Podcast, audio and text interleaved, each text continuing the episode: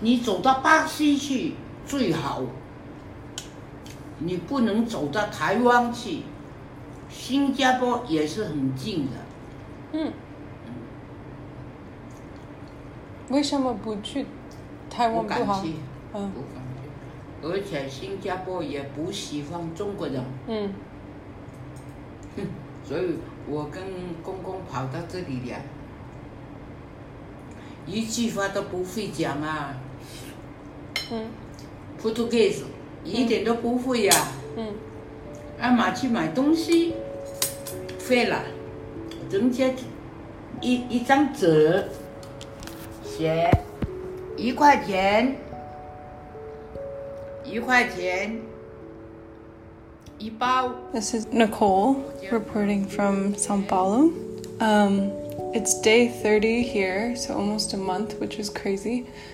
and day 28 of quarantine.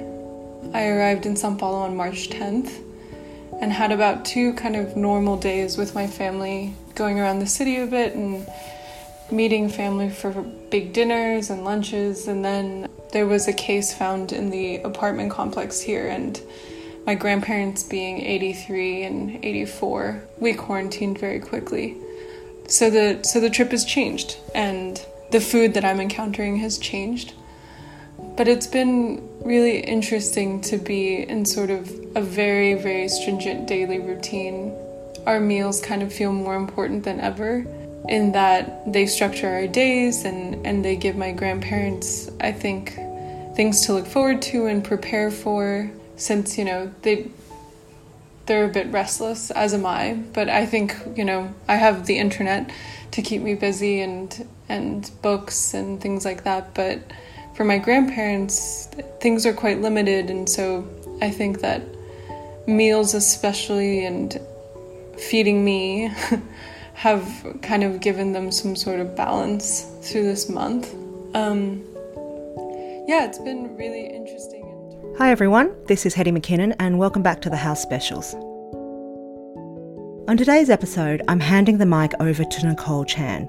You might remember Nicole from our first episode. If you haven't listened to that yet, hit pause and head back there now. In part one, we spoke with Nicole on the eve of her pilgrimage to Brazil, where she was going to spend a couple of months with her grandparents to learn about her family's journey from Hong Kong to Brazil. But when she got there, her plans changed. So, in this episode, Scenes from a Quarantine, I'll let Nicole take it from here.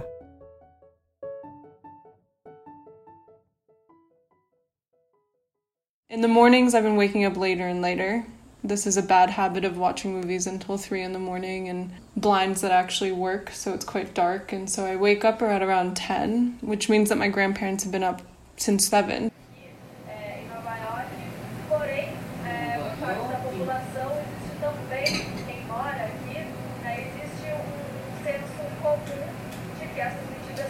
So their breakfast is usually consisted of, I'm pretty sure, milk, coffee, like lattes, and then basically ham and cheese on a baguette, or actually ham and cheese baguettes if we have it, um, which is like Brazilian baguette, which is specific to the bakeries here, or on these hot dog buns that they actually like quite a bit, which are just basically normal hot dog buns. But my grandfather, because he has dentures, the softness of things is really important, and so I think the hot dog buns are kind of the perfect texture for him to eat every morning.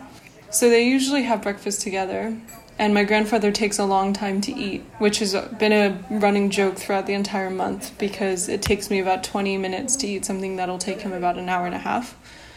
Um, so they wake up, they eat that, and then I wake up and I, in being in a sort of like New York way of thinking my whole life, I sort of wake up and I, I don't eat anything until around noon, which is horrifying to my grandparents. I usually just have my coffee on my way to work, work until I'm starving, and then eat with whatever 20 minutes I have to eat.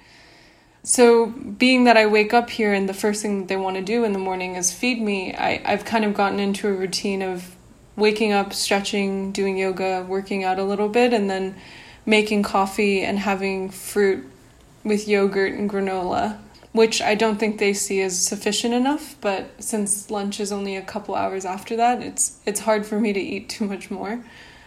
And it's also a tricky balance of knowing when to tell them you really like something. So I love ham and cheese sandwiches and paninis and you know, wish I could eat them every day for breakfast, but they're a little too heavy for me and I I actually made a schedule with them that I only eat them on weekends. I notice that if I say that I love something, it means that they're going to make it every morning because that's just how caring they are and, you know, how much they want to do that for me.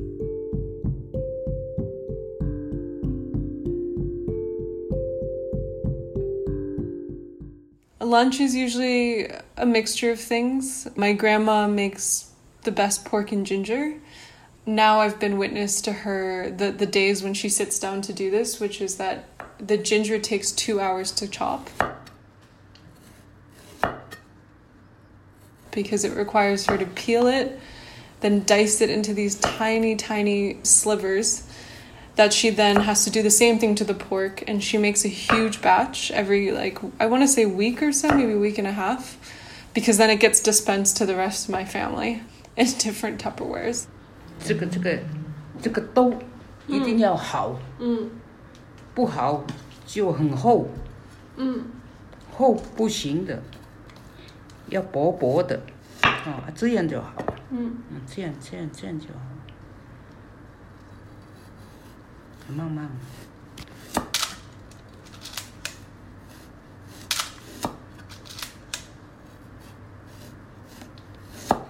太薄也不行。So, um, that's usually something that is always served with some sort of vegetable, like usually it's broccoli, and then occasionally I've been buying zucchini and eggplant eggplant has been very exciting for my grandmother because she doesn't usually cook it and I got to go to the Korean supermarket here and they had oyster sauce and so I brought that back and we've been stir frying things with it, which I think she's definitely always eats in restaurants, but I don't think she's ever done it at home.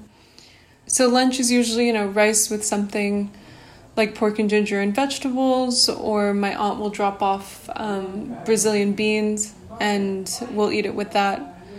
Um, Actually, one of my favorite things to eat here is exactly that rice, beans, ginger pork, and broccoli. I would shoot it, but it doesn't look very good in a bowl. it's kind of all like mixed together. But yeah, that's been another kind of interesting thing about being here is that I've kind of been able to provide or add things into their diet that they normally won't make. So, as much as I like rice and ginger pork every day, I do miss pasta and cheese and hot sauce and spicy noodles. But it's been fun because then I I go to the grocery store and I pick out a couple things that I really like and kind of test the waters to see if they'll like it. Now I know my grandfather really likes Tabasco. But I've been able to cook for them and and they they think it's kind of funny. I think for them I'm in a perpetual state of I think infancy and not being able to cook for myself and things like that. So they're always kind of shocked that I can hard boil an egg or make a meal and feed them, really. So, yeah, it's been sweet to kind of trade off cooking um, habits. And I'm learning a lot about my grandparents and what their kitchen setup is like. Um, they didn't have olive oil before I got here, they only had canola oil and sesame oil. So that was another addition. Just small things like that in their in their pantry and kitchen. No butter, so much garlic, garlic and everything. And so I slowly started to realize what I could and couldn't cook, and I've been buying canned tuna and things that make me feel closer to home, like my home in my kitchen. But there's also a very specific amount of respect that occurs at every meal because I'm in their home and they're my grandparents and they go through a lot of effort to cook for me. So I can't refuse things. I can set limitations, but I can't outright refuse, um, which I'm sure people find with a lot of their grandparents. So servings, and they make a little bit too much, and we're very limited on moving here, so I'm, I'm aware of how much I want to be eating, but it's hard to refuse them. So luckily, it's not a very heavy diet, but they do we do eat a lot and they and they think I should be eating probably six times what I do eat. We'll be right back. This episode is brought to you by California Olive Ranch. Discovery starts in the bottle. Extra virgin olive oil for every dish, every meal, and every cuisine. Some of my non negotiables in the kitchen good olive oil and za'atar. A simple snack when I'm working from home is a dollop of Greek yogurt, drizzled with extra virgin olive oil and sprinkled with za'atar. Add some bread or crackers and you're good to go. Okay, now back to our conversation. So for dinner, it's some of the same, but they'll add salmon and soy sauce and other dishes like that. And my grandfather and grandmother have a really unique relationship in the kitchen, which is that my grandfather often says that he only eats food he can't make it, and that and that my grandmother's an excellent cook and he doesn't know how to do anything in the kitchen, so he kind of makes up for it in that he always does the dishes at night so that my grandmother can watch TV with me. And he always makes the milk and brings it to her. And sort of these like small things. Sometimes he preps the water with the lime in it so that she can come over and have the vegetables be clean before she cooks. He puts away all the food, he heats up the food. Small things like that, things that I feel like are in the middle of her cooking to help her prep dinner or prep dishes because he knows that he can't do the actual cooking.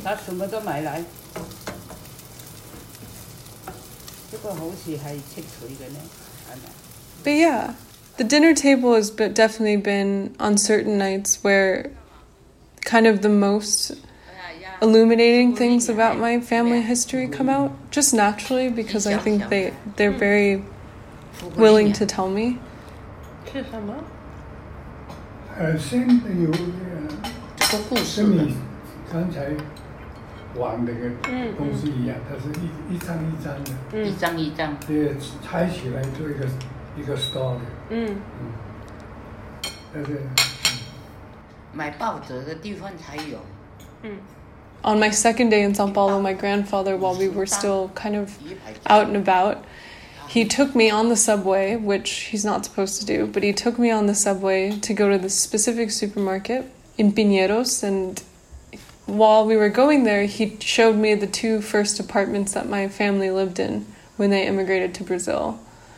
One is now above a McDonald's, and then the other one was in a square not that far away where my dad would play in the square and my grandmother would shout um, at him from the third floor. And it was also where they worked, it was where they set up this factory.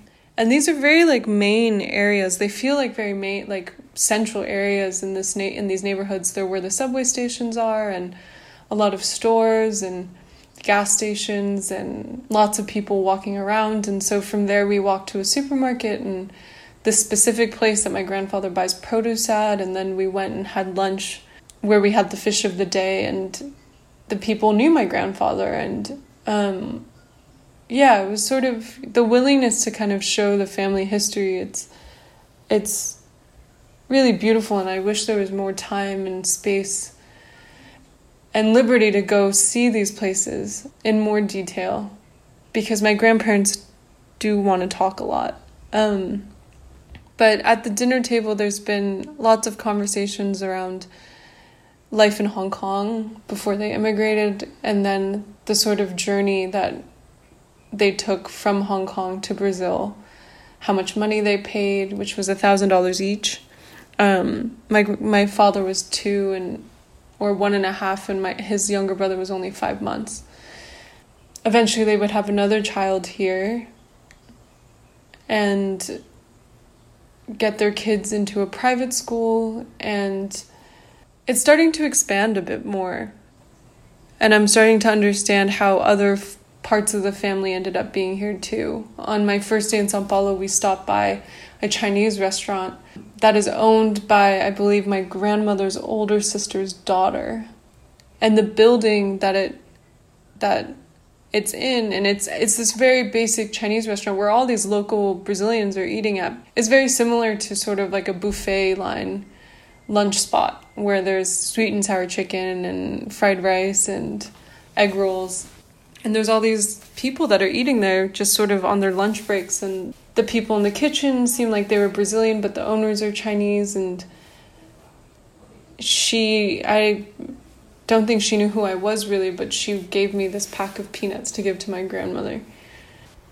But there's a lot of history here of ex- other family members that my grandmother then helped to come over to Brazil to kind of build a slightly larger network here. I mean, just a couple days ago, we were stopping in in K Town, and my uncle opened the trunk, and my grandmother's older sister's daughter just came and put all this food in it for us. Things that we didn't like, we had enough of, but she was like, just take it, just take it. And a week from then, she then rang the doorbell and had left all this food and toilet paper and masks. Um, sort of the beauty in that sort of exchange shows just how far my family's come here. 你怎么有这么多的？不可能呀，不可能。我买的吗？我说你有钱买，他怎么样讲？我到你的放钱的地方去拿。那大是你的钱，我的钱，我啊，小孩子呢，我没有想到他拿钱去买这个，因为这个人他有好多，他说你喜欢就到你的妈妈家里跟你妈妈拿钱来买，他就想到啊，不用了，妈妈哪里有啊，我拿钱去买了。哈哈哈！哎，笑死了。他也也不是乱讲的，我我到你哪里的钱买，放钱这个地方我拿就去买了。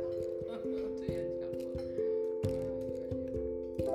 That's it for season two of the House Specials. I'm sure you'll agree we have met some incredible women who redefine what it means to be an immigrant.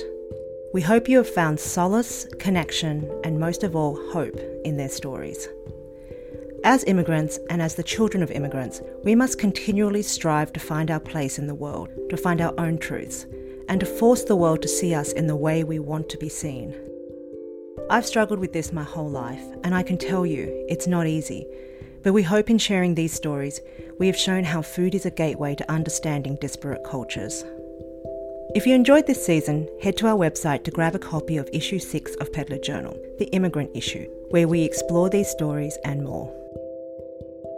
This episode was produced and edited by Shirley Kai. Our theme song is Moonlight Melody by Scout McKinnon, with additional music by Blue Dot Sessions. I'm your host, Hetty McKinnon, and this is the House Specials. Until next time. This episode is brought to you by California Olive Ranch. Discovery starts in the bottle extra virgin olive oil for every dish, every meal, and every cuisine. And here's a quick recipe for today. Fried rice is my ultimate comfort food. My mother made it for breakfast often.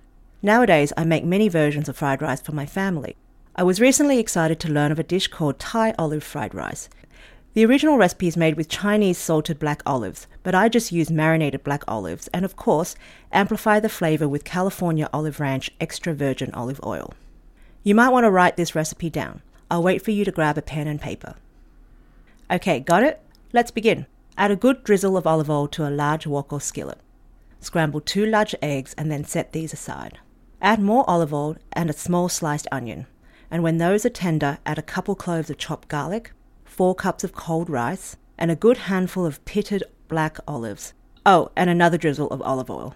Add the egg back into the rice and stir until hot and crispy in parts. I highly recommend topping with fresh cilantro leaves, cashews, sliced cucumber, scallions, red chilies, and a wedge of lime or lemon on the side is nice too.